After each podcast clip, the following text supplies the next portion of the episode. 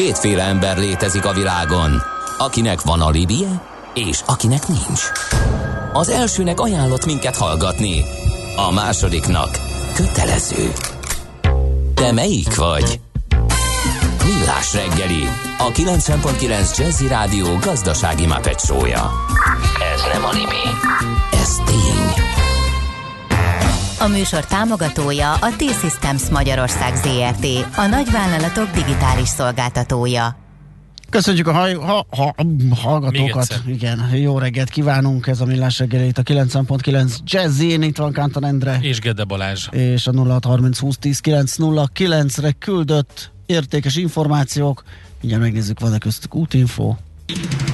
Budapest legfrissebb közlekedési hírei, itt a 90.9 Jazzin. Hát itt a hallgatók annyira nem küldtek, viszont az A határúton van Na. baleset. Az Adi Endre út felé a Nagykörösi úti felüljáronnál egy sáv járható, és a hatodik kerület Izabella utcában is van egy baleset a Szondi utcánál, ott valószínűleg torlódás alakult ki. Tőlünk kicsit északabbra, Endrefova és Széchenyi között vadtal ütközött egy személyautó a 22-es úton, a 43-as kilométernél a helyszínelés idejére egy sávra szűkítették az útpályát, rendőrök segítik a közlekedést. Figyelem! A nemzetközi helyzet egyre fokozódik. Ne közlekedj üzleti szemellenzővel a nagyvilágban. Aki napra kész és szemfüles, az megtalálhatja a lehetőségeket nemzetközi környezetben is. Cégstruktúrák, adótervezés, adóegyezmények és vagyonvédelem. Ebben segít a Nemzetközi Vagyontervezésről kristálytisztán. A Millás reggeli pénzügyi panoráma rovata. Hát erről beszéltünk, hogy a Tax Foundation nevű szervezet az micsoda egy nemzetek feletti független adópolitikai kutató szervezet, és egészen 1937 óta fejti ki a tevékenységét Washingtoni központtal. Hát mi a célja ennek a szervezetnek? Tesszük fel a kérdést dr. Magyar Csabának, okleveles adószakértőnek, a Crystal Worldwide ZRT vezérigazgatójának. Jó reggelt! Szia, jó reggelt! A Mit Tech csinál? Foundation arról híresült el az elmúlt időszakban, hogy minden évben megszervez az úgynevezett adószépségversenyt. Oké. Magyarán az OECD tagállamok között megnézik, hogy kinek a legversenyképesebb az adórendszere. Ezt minden évben szokták publikálni, elkészült a 2021-es jelentés is októberben, úgyhogy ez a mostani beszélgetésünknek az apropója, hogy megnézzük, mit mutat számunkra ez a lista. Na, És akkor mutat? van rajtuk ilyen kis sejem szalag, hogy Miss Nav from Hungary, meg ilyenek? De egyelőre még ilyennel nem találkoztam, de fogom kezdeményezni a legközelebbi fórumon, hogy lehetnének nagykövetei is ezeknek az országoknak Abszolút, az tényleg. adószépségversenyen, és akkor igazából megtestesülne ez a kategória a gyakorlatban is. Egyébként Észtország fejére került a korona, Litvén, Litvánia és Új-Zéland ö, pedig ö, Ö, bocsánat, Lettország és Új-Zéland pedig udvarhölgyek lettek ebben a versenyben. Aha. Hát mit tudnak ők, és mit nem a többiek, vagy milyen kritériumrendszer alapján zajlik ez a versengés, vagy mérlegelés? Igen, amit fontos hangsúlyozni, hogy a verseny nem csak arról szól, hogy hol a legkisebb az adó mértéke, tehát egyrészt nézik ezeknek az adórendszereknek a versenyképességét, amiben igaz, ö, számottevő, hogy alacsony adókulcsú, alacsony adókulcsokat alkalmaznak-e, de figyelembe veszik az adórendszernek a szerkezetét is. Tehát, hogy a nemzetközi tőke a befektetés előtt mennyire tud felkészülni arra, hogy mi vár rá ebben az országban, azon kívül pedig a függetlenség is egy fontos szempont a tanulmányban, ami azt jelenti, hogy nem befolyásolja az adórendszer az adózókat a fogyasztás vagy a megtakarítás irányába, illetve nincs olyan üzleti csoport, amit kifejezetten előnyben részesítenének. Tehát amennyiben ez a két mutató, tehát a versenyképesség és a függetlenség jól alakul egy adott ország irányába, akkor úgy látja a Tax Foundation, hogy az adórendszer segíti a gazdasági növekedést, de biztosítja az állami bevételeket. Aha, oké, tehát akkor nem egy ilyen hol a legjobb ö, adó, ö, hogy is mondjam, nem adót elkerülni jellegű listáról van szó. Nem egy adó paradicsomi listáról okay. beszélünk, és ugye, ahogy említettem, OECD államok szerepelnek Aha. ebben a listában, tehát mondjuk úgy, hogy a nehéz súlyú adóparadicsomok nem vesznek részt ebben a történetben, az egy külön bodybuilding bajnokság szokott lenni, ez mondjuk az, az adó szépségverseny, ez kicsit más. Hány tagország is van az OECD-nél? Van vagy 30-40? Nem tudom. Hát Google a barátunk. Jó, majd meg, meg, ne, ne írd be, hanem a, arra lettem volna kíváncsi, hogy ebben a listában 37, Magyarország hol? 37. 37. Pontosan, Na, igen. Akkor jó tippeltem. Szóval, hogy hol szerepel Magyarország? Magyarország az 13. lett Na. az összesítésben, ami azt lehet mondani, hogy így a középmezőnynek az elején vagyunk. Igen. Ugye a tavalyi évben 14. volt Magyarország, tehát javítottunk egy helyet, az, azt megelőzően 19. tehát szép lassan jövünk előre ebben a listában. Egyébként a társági adó területén a hatodikak vagyunk, a nemzetközi adózás területén pedig a negyedik helyet sikerült megcsípni. Úgy, hát ez egészen jó. Igen, úgyhogy Magyarország top 10-es helyezését leginkább az áfa mértéke hmm. rontotta le. Tehát, a sokat kritizált áfa mérték, igen, igen. Ha azon igen. kicsit csiszolnánk, akkor akár be is behetnénk a top 10-be. Igen, tehát ugye vannak még más szempontok is emellett, ahogy említettem, ugye a társági adó, a nemzetközi adózás, a fogyasztási adók, tehát ezek mind jelen vannak, és annak ellenére, hogy Magyarországon például alacsony a társági adó mértéke, egyéb szempontok miatt Csehország és Szlovákia is megelőz bennünket ebben a listában. Oké, okay, de milyen trendek körvonalazódnak? Mi az, mi az, amit tudni kell? Hogy kell felgyúrni magunkat a következő évi versenyre? Hát sokáig a társági adó mértékének a csökkenése volt a tendencia az összes országnál, tehát erre is léptek egyébként ezzel a globális minimumadóval most az elmúlt időszakban, tehát ugye e körül ö, forgott most a világ. Hozzáteszem, hogy ezért ez egy tévhit, hogy ez mindenkire fog vonatkozni, mert ugye ez a 750 millió euró feletti összevont árbevétellel rendelkező társaságokra vonatkozik, tehát ilyen 100, maximum 200 céget fog érinteni ez a globális minimumadó a világon, de attól függetlenül jelen van. A másik tendencia, ami megfigyelhető, hogy egyre inkább jelentőséggel bír az adóeljárás, és azon belül a digitalizáció. Tehát, hogy minél inkább digitalizált az adórendszer, minél egyszerűbb az adózóknak ezt az egészet elsajátítani, annál jobb helyen fog szerepelni a listában az adott ország. Például a lista végén Olaszország kullog, és a, magyar, és a magyarázatok között kiemelten szerepelt azt, hogy Olasz, Olaszországban rendkívül sok időt kell fordítani egy átlagos vállalkozónak arra, hogy adóügyeket intézzen mennyi időt foglalkozik. Aha, ez is érdekes. Hát én nagyjából, ha jól emlékszem, ilyen 160-170 óra környékén írták, hogy éves szinten uh. kell egy olasz vállalkozónak foglalkoznia csak adóeljárási kérdésekkel. És ugye akkor még ne soroljuk ide, hogy gyanítom, hogy van egy könyvelője, aki ugyancsak ezzel foglalkozik. Igen, igen. Világos. Uh, mint a trendek feszegetésénél például a globális minimumadó az hogyan jelenik meg, mire lehet itt számítani? Az, az igazság, hogy nem hiszem, hogy ez jelentős mértékben fogja befolyásolni a listát, hiszen Aha. a listában szereplő országok közül mindenki részt vesz ebben a történetben, tehát nem gondolom, hogy ennek lesz jelentősége. Viszont azt érdemes kiemelni, hogy Észtország az évek óta nyeri ezt a versenyt. Tehát érdemes egy pár szót arról is beszélni, Igen, nézzük hogy meg. mit csinálnak ezek az észtek, hogy ilyen gyakran megnyerik ezt a versenyt. Ugye Észtországban egyébként a társági adó, ami miatt gyakran a legjobb kategóriába szerepelnek, ugyanis Észtország arról híresült el, hogy igaz, hogy 20% a társági adó mértéke, viszont ezt csak akkor kell alkalmazni, ha felosztják a nyereséget, vagyis osztalékot fizetnek. Tehát amíg nem veszem ki a cégemből a pénzemet, addig nem kell ö, társági adót fizetnem, tehát ezzel azt próbálják elősegíteni, hogy a vállalkozók ugye forgassák a pénzüket és ne vegyék ki. Persze ugye a kalandozó magyarok elérték Észtországot, és, és egy időben tájékozatlanok lelkesedésével gondolták úgy, hogy ez minden bajra gyógyír, tehát azért Észtországnak elég erős a marketingje is, mert például, amit elmondtam, ugyanez jelen van a magyar adórendszerben, amit úgy hívnak, hogy kiva, ráadásul a mértéke csak 11 százalék, illetve a jövőre 10 százalék, tehát a kiva is egy nagyon hasonló mechanizmus, mint ami egyébként az észt adórendszer, csak úgy kell elképzelni, hogy az észt adórendszer az úgy működik, mint a kiva, Magyarországon meg a kivát lehet választani, csak ugye van egy 3 milliárd forintos árbevételi értékhatár. Tehát ebből a szempontból Magyarországon is van egy csipet észtország, tehát a kiva az ugyanezt tudja, sőt még jobb is jelen pillanatban.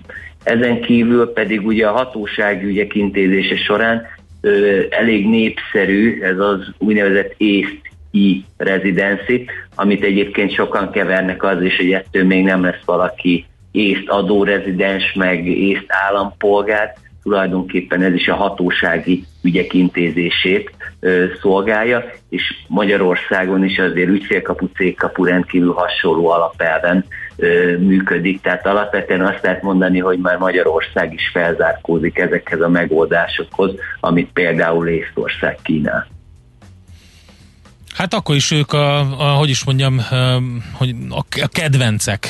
Nagyon sok szempontból előfutárok voltak, vagy úttörők ezekben a ezekben Igen, a hát nem is az a célom nekem, hogy kisebbítsem Nem, nem, csak mondom, hogy miért. az elsők, akik Igen. ezeket elindították, csak érdemes hozzátenni, hogy, hogy mi is ez ott egy vagyunk. nagyon jó marketinggel, uh-huh. nagyon jó marketinggel párosul. Egyébként előnyös ez a dolog, hogyha adóversenyt csinálunk az államok között? Mit gondolsz? Hát ugye az Egyesült Államok most pont ezen kívánt változtatni a globális minimumadóval, mert uh-huh. ugye volt már egy ilyen elképzelés, hogy ezt be kéne vezetni, de sokáig egy állóvíz volt, aztán jött a Biden kormányzat, és azt mondta, hogy ez kell nekünk. Azért illúziója ne legyen senkinek, hogy ez most a világbéke érdekében történik, hanem ugye az Egyesült Államok is úgy látta, hogy nagyon sok olyan nagy amerikai cég van, aki külföldön fejti ki a tevékenységét, és igenis milyen jó lenne, hogy ezzel a globális minimumadóval visszahoznánk az ő eredményeiket is az Egyesült Államokban. Tehát ezzel próbálják az adóversenyt leépíteni, hogy azok a nagy országok, akik leginkább az élharcosai voltak, hogy ezt a globális minimumadót bevezessék, ők megpróbálják a külföldön működő cégeiket az otthoni adózás alá visszavonni ezáltal, így próbálják az adóversenyt kiküszöbölni. Ugye a nagy államok azt mondják jellemzően, hogy az adóverseny káros, és nem jó az, hogyha a befektető az alapján dönt, hogy hova fektet be, hogy abban az adott országban mennyi az adó mértéke. Még a kisebb államok, ugye, akik pedig abban érdekeltek, hogy a tőkét oda csábítsák, ők pedig az adóversenyt ö, szeretnék élesíteni, hiszen nekik más esélyük nincsen, mint hogy az adó mértékével oda csábítsák a befektetőket. Nyilván itt más szempontok is dominálnak, tehát a munkaerőképzettsége és még sok minden más, de ennek ellenére azért egy multinacionális cég megnézi, mielőtt befektet, hogy abban az országban mennyi adót fog fizetni. Nyilván a két hasonló lehetőség közül azt fogja választani, ami számára kedvezőbb adózási szempontból. Tehát azért itt kapitalizmus van, a kapitalizmus szerint meg az adó is egy költség, tehát az az adott múlt is azt fogja mondani, hogy hát akkor csökkentsük a költségeinket azáltal, hogy abban az országban kedvezőbb az adózás. Viszont ugye a nagy államok, ahogy említettem, próbálják ezt visszaszorítani. Egyébként Magyarország is többször deklarálta, hogy ugye az adóversenyben érdekelt, és ezzel a gondolatmenettel én is egyetértek, hiszen ha szeretnénk, hogy jöjjön még tőke az országban, akkor nem biztos, hogy jó nekünk ez a globális minimumadó. Ennek ellenére mindenki rájött, hogy nem lehet kibújni belőle, de azért ez még nem egy lefutott mértékű. Hát persze, mert hogy meg, kicsit megvitatják azt, hogy a mértéke milyen legyen, meg a feltételei milyenek legyenek, és azt a versenyképességet, amit egyébként ebben fel tud mutatni például Magyarország, és azt ne veszítsük el. Igen, és ugye itt felmerült már, hogy akkor különböző számítások útján a helyi parűzési adót is figyelembe lehet majd venni ebben a rendszerben, tehát azért, azért mondtam, hogy nem egy lefutott mérkőzés még, ne legyenek olyan illúzióink, hogy nem fognak az államok ennek ellenére protekcionista adópolitikát folytatni, hogy most aláírtak egy ilyen nyilatkozatot, hiszen azért mondjuk egy francia országnak vagy egy német országnak sem lesz mindegy, hogy mondjuk egy külföldi befektető melyik országba fog eljutni és miért őket választja. Tehát azért az se, arról se feledkezzünk meg, hogy most aláírtak egy ilyet az államok, de azért elindult mindenkinél a vezérhangja, hogy hát akkor azért hogyan fogunk erre úgy reagálni, hogy azért mégse fájjon annyira. Igen. Ebbe az új trendekbe, vagy azt vizsgálja ez a szervezet, vagy számít majd a rangsorban, hogy például ezek, a, ezek az új jelenségek, ilyen digitális nomádok adózása, kriptók adózása, hogy ez, ez, ez ki, melyik nemzet adóhatósága hogy viszonyul?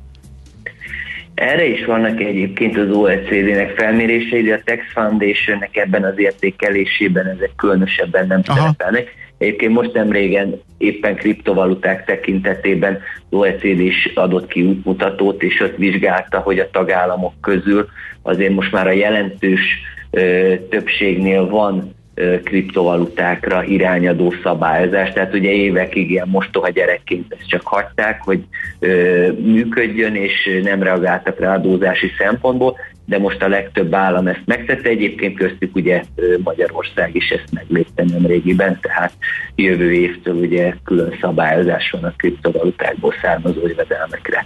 Tehát azt látom, hogy a legtöbb fejlett ország most reagál erre a területre, és ugye a másik nagy kérdéskör meg a digitális vállalkozásoknak az adóztatása, ugye az Európai Unió erre is hamarosan reagál, és ugyanúgy az OECD-vel már dolgoznak ezen, hogy véglegesítsék ennek a koncepcióját, tehát ugyanúgy, mint a globális minimumadó, ugyanúgy itt van a kanyarban a digitális vállalkozásoknak az adóztatása, de hát itt is bizonyos bevételi szint fölött, illetve most ugye a klímapolitika és a környezetvédelem felerősödésével az Európai Unió is adóreformra készül energiaadóztatási irányelv kapcsán, úgyhogy még azért lesznek az elkövetkezendő években változtatások. Ezen a fronton is várható az, hogy a környezetszennyező vállalkozásokat próbálják majd magasabb adóteherrel sújtani, de hát ennek is nézzük meg a végét, hogy mi lesz belőle.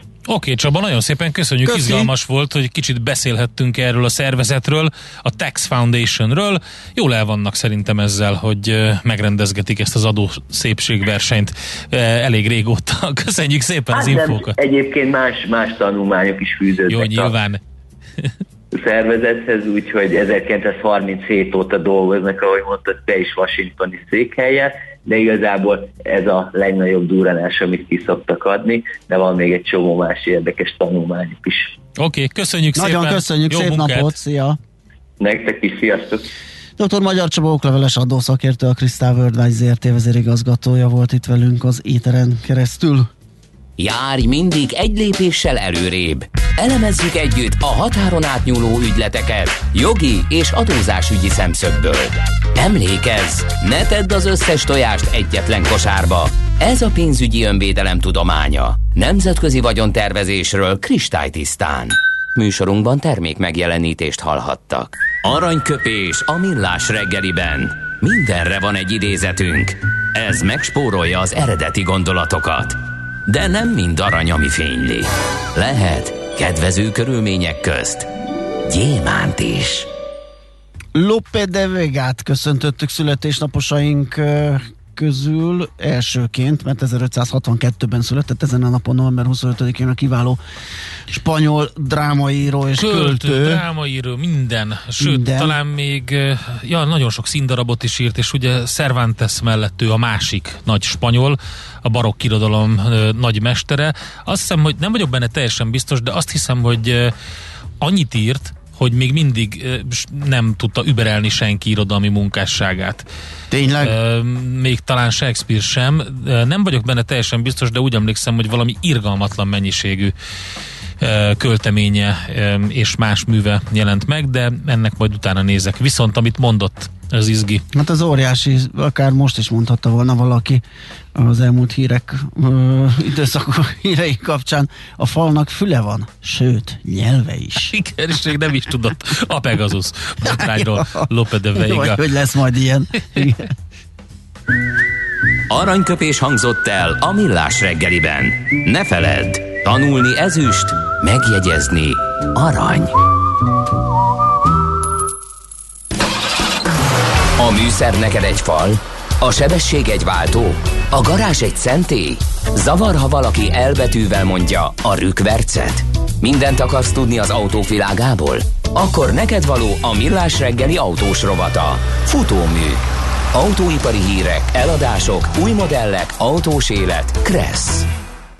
És itt van velünk Várkonyi Gábor autós szaki. Szavasz, jó reggelt! Jó reggel, sziasztok! Hát egy csomó minden történik, tehát nem áll az élet az autószektorban. Itt van például ez a jó kis sztori a BlackRockról. Egy szemmel jól látható összeggel száll be az Ionity vagy Ionity töltőkbe.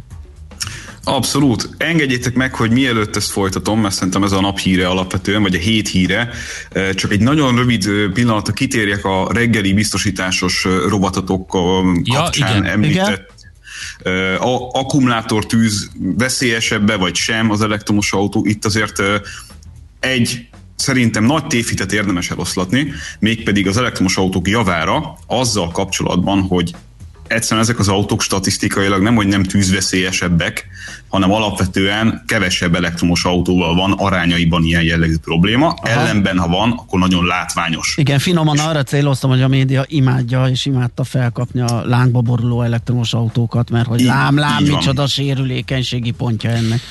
Pont erről van. beszélgettünk, majd ugye visszatérünk erre még a Teslákkal kapcsolatban, de pont a, a, ezzel, erről beszélgettünk. Figyelj, csináljuk azt, hogy, hogy ezt a BlackRockot ezt tisztázzuk, és akkor utána menjünk erre vissza az elektromoshoz, Jó, mert valahogy rendben. köze van a, a, a töltőkhöz az egész rendben. témánknak.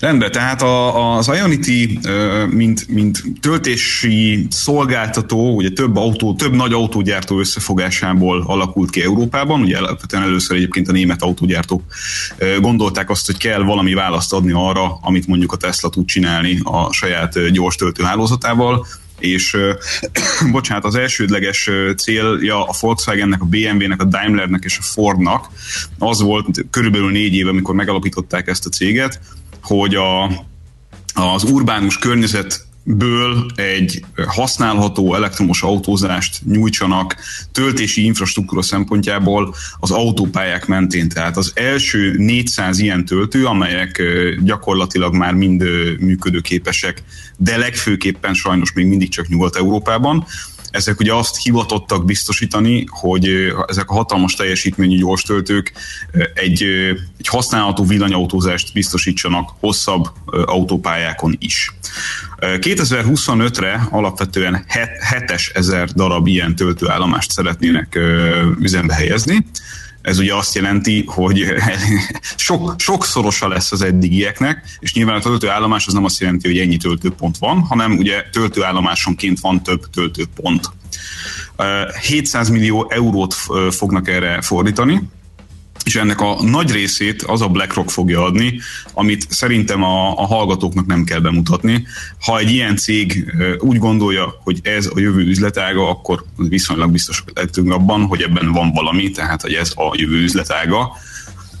Bocsánat, ugyanakkor azt hozzá kell tenni, hogy messze nem tart még ott az Ionity, hogy alapvetően nyereségesen tudjon működni, de nyilvánvalóan nem tartunk még ott sem időben sem töltőpontok. Hát igen, a jövőt veszik meg ilyenkor, ugye, és ezt meg, amikor elindult az összes fel, az ilyen cégek felfutása, pont erről beszélgettünk korábban, a Facebookban is, ugye, de a Teslában is ugyanezt lehetett látni, és hát valamilyen szinten hozzák a, a, a hozzájuk fűzött reményeket. Minden esetre a, a BlackRock ezt abszolút utána járt ennek, a, alaposan szétrágta, cafatjaira szedte, elemezte, úgyhogy nem csak egy érzésre raktak be ekkora pénzt.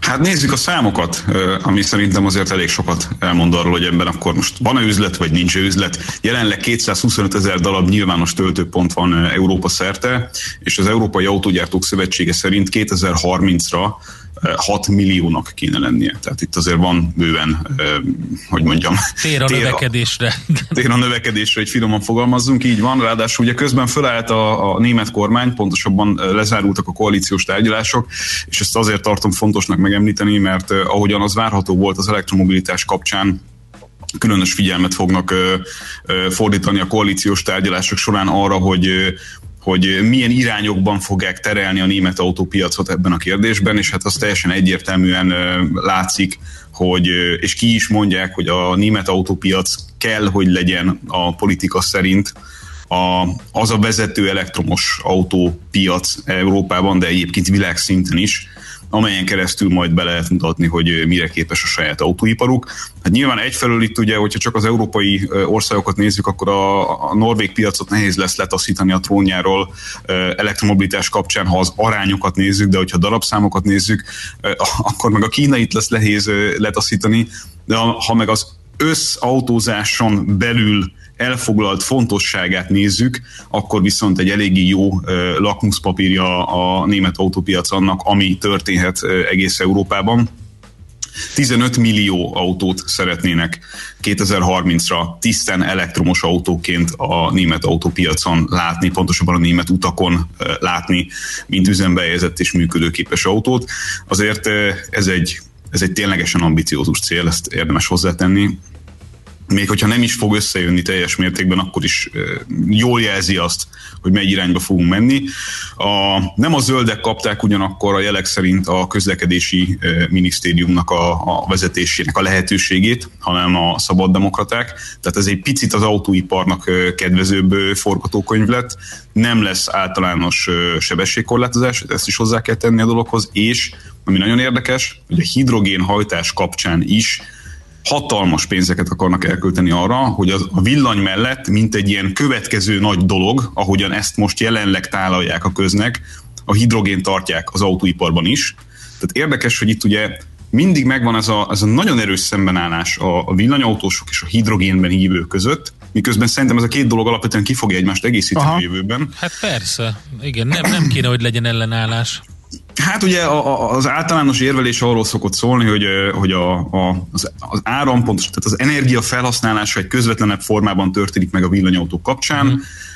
és a hidrogénnek a, a, a teljes hatékonysága összességében alacsonyabb, közben meg ugye a hidrogénnel azért sok mindent kényelmesebben és az eddigiekhez inkább megszokott, vagy az eddigiekhez megszokott módon lehet csinálni. Uh-huh. Lényeg, hogy, hogy látszik ebben is egy komoly elmozdulás, és akkor itt azt hiszem, hogy ugorhatunk a következő hírre, hogyha jól gondolom. Tesla? Így van. Ja, hát az a... érdekes volt ugye pont ez a, a, a lényeg, hogy a Consumer Report mit hozott ki a Tesláról. Volt az a kis üzemzavar, és ezzel szeretnék visszakötni a, itt az autós töltők, vagy a kigyulladáshoz, hogy, hogy hasonló jellegű sztori ez is, hogy, hogy oké, okay, rendben, rendkívül idegesítő, hogy egy szerver leállás miatt ugye nem tudod kinyitni az autódat, de hogyha, hogyha belegondolunk abba, hogy, hogy hányszor nincsen üzemzavar, ahhoz képest, hogy hányszor van, és az hirtelen nagy csinnadrattával, mert újdonság erejével megírja a média, akkor ugye egy nagyon-nagyon aránytalan a dolog. Ráadásul arra is belegondoltunk, hogy először elütöttek automobillal járókelőket, akkor mi lett belőle? Igen. Gyakorlatilag ugye az ördög szekerét ki akarták tiltani az utakról, úgyhogy hát ez van az újdonságokkal. Tehát én hát ezt így értelmezem.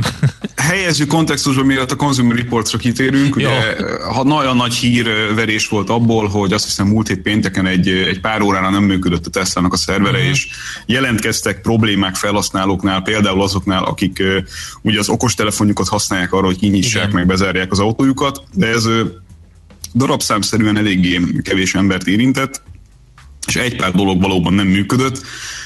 Itt inkább a, a hibának az újdonság jellege az, ami mm-hmm. szerintem adta a hírértékét. Tehát az, hogy ezt a dolgot eddig nem szoktuk meg, de hát egy ennyire connectivity kérdésekben messze a többiek előtt járó márkánál más jellegű hibák jelentkeznek, mint más márkáknál. Uh-huh. Tehát mhm. ez, ez, itt szerintem olyan nagy látnivaló ilyen értelemben nincsen, és ráadásul olyan sok embert érintett. Én ezt, ezt a hírt egyébként meg se írtam a, a blogra, mert nem nagyon látom ilyen szempontból ennek komoly relevanciáját. Ami viszont a Consumer Reports kapcsán látható, hogy ugyanaz az ambivalencia van még a felhasználók szintjén is, a nagyon szeretett és a nagyon nem szeretett tulajdonságok kapcsán. Ugye 28 márkából a 27. helyre sorolta az első 12 hónap problémái alapján a Tesla márkát a Consumer Reports, ami azt jelenti, hogy nagyon sok alapvető kis bug van Aha. az autókban. Meg nagyon-nagyon magasak a várakozások az autó irányába, és ezért a csalódási faktor sokkal nagyobb, ugye, mert hát, megvesz az ember egy fiátot, akkor azt mondja, hogy hát kérem szépen, én tudom, hogy mit vettem, van egy pár dolog benne, ami nem úgy működik, de hát azért mégiscsak uh, számítottam rá. De hát, ugye... Szerintem a, a hírnek a, a másik fele az, ami igazán adja a, a, a, az egésznek a pikantériáját, ami ugye arról szól, hogy a Consumer Reports-nak a saját tagsága, tehát azok, akik ezt a szervezetet alapvetően alkotják, pedig megválasztotta a Model 3-at és a Model S-t az e- e- amerikai autópiac összességében legnagyobb megelégedéssel szolgáló autóivá. Na tessék. Tehát, hogy hogy amellett, hogy amellett, hogy szívnak, amellett imádják. Aha. És, és ez, a, ez az ambivalencia egyébként az, ami, ami szerintem valahol a felhajtó erejét, meg az állandó beszéd témáját szolgáltatja ennek hát ez, a, figyelj, ez az Apple Pepitában, ugyanez van. Apple Pepita. Hát nem, hát baromi drága, meg mindenki un- ezzel sorbálnak, óriás, uh-huh. leváltják a rendszert, akkor mindenki szitkozódik, hogy mi, milyen rossz az, az új, meg minden, de közben imádják, soha nem váltanának márkát. Hát... Igen, hát valami, valami hasonlót tapasztalunk itt is. A, a Consumer Reports is egyébként azt hozta ki, amit, amit már európai, mondjuk például az ADAC kapcsán szervezeteknél is lehetett hallani, olvasni, látni, mely szerint úgy egyébként alapvetően az elektromos autókkal pontosan ugyanazok a jellegű problémák szoktak zömében előfordulni, mint a nem elektromos autókkal. Tehát nem a hajtáson van a hangsúly, ami a problémákat illeti, és ezt lehet nyilván úgy is fordítani, hogy az elektromos autóknak a hajtásrendszer az alapvetően kifejezetten megbízható. Uh-huh. Nyilván már csak azért is, mert hogy kevesebb alkatrészből áll, és alapvetően egyszerűbb. Viszont ami a problémák jellegét adja, az pont az ADAC kapcsán, eh, ha jól emlékszem, 54%-ban még mindig az indító aksi az, ami a legtöbbször gondot okoz. Ugye az indító aksi abban az értelemben indító aksi a villanyautónál, hogy ott is van egy fedélzeti rendszer, amit 12 voltos akkumulátoron működtetünk, és hogyha az egyszerűen elfárad, már pedig az el tud fáradni néhány évesen, akkor ugye nem működnek az autónak az alapvető funkciói, magyarul nem fogsz tudni vele közlekedni, és még mindig messze-messze ez a vezető ok, tehát alapvetően egy banális probléma az, ami időközönként az autókat képes megállásra bírni.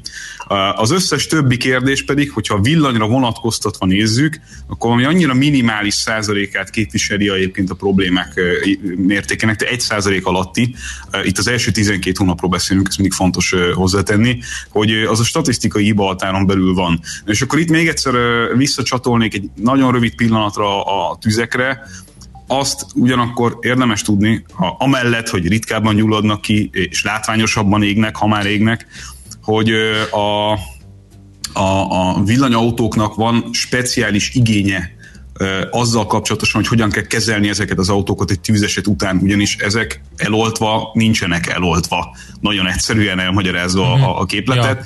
Tehát ezeket az autókat pihentetni kell, speciális kádakban adott esetben uh, úsztatni még egy-két napot, hogy, hogy véletlenül se történhessen meg az, hogy mondjuk uh, Jó, adott be kell pénteken... Tessék? Jó, be kell áztatni. Hát igen, mert különben az történik, hogy meghozza a tréler a kiégett autót ö, adott hét péntek délutánján, amikor már mindenki elment, és hétfőre egy leégett autószervizzel találja magát szembe a szerencsétlen tulajdonos, mert ezek az autók képesek újra lobbanni. Ez egy technológiai kérdés, amivel foglalkozni fognak, ahogy ezt ö, beszéltétek is. Vannak rá egyébként tök jó megoldások most már, tehát látszik, hogy, hogy ebben egyébként haladunk, és ami az akkumulátor feldolgozást illeti, és itt is térjünk egy pillanatra, már itt elektromos súlypontú autós részt hozunk, hogy ahogy a BlackRock a töltésbe investált, úgy nagyon sok nagy befektető beszél arról, hogy a, a a jövő nagy üzlete azért az mégiscsak az lesz, hogy mit csinálunk majd ezekkel az akkumulátorokkal, és milyen technológiákat fejlesztünk arra, hogy ezek az akkumulátorok újra visszaadják nekünk azt a nyersanyag mennyiséget, amit ugye gyártás közben lekötöttek. Szerintem a világ legnagyobb üzlete lesz a következő időszakban. És akkor még egy dolog, a connectivity, illetve a digitális szolgáltatások kapcsán itt is van egy tök érdekes felmérés arról, hogy mely gyártók igazán erősek ebben, és azért itt se lesz nehéz kitalálni, hogy egyébként ki vezet ez a kor kompetenciája gyakorlatilag a Tesla márkának, és köröket ver alapvetően mindenki másra ebben a kérdésben.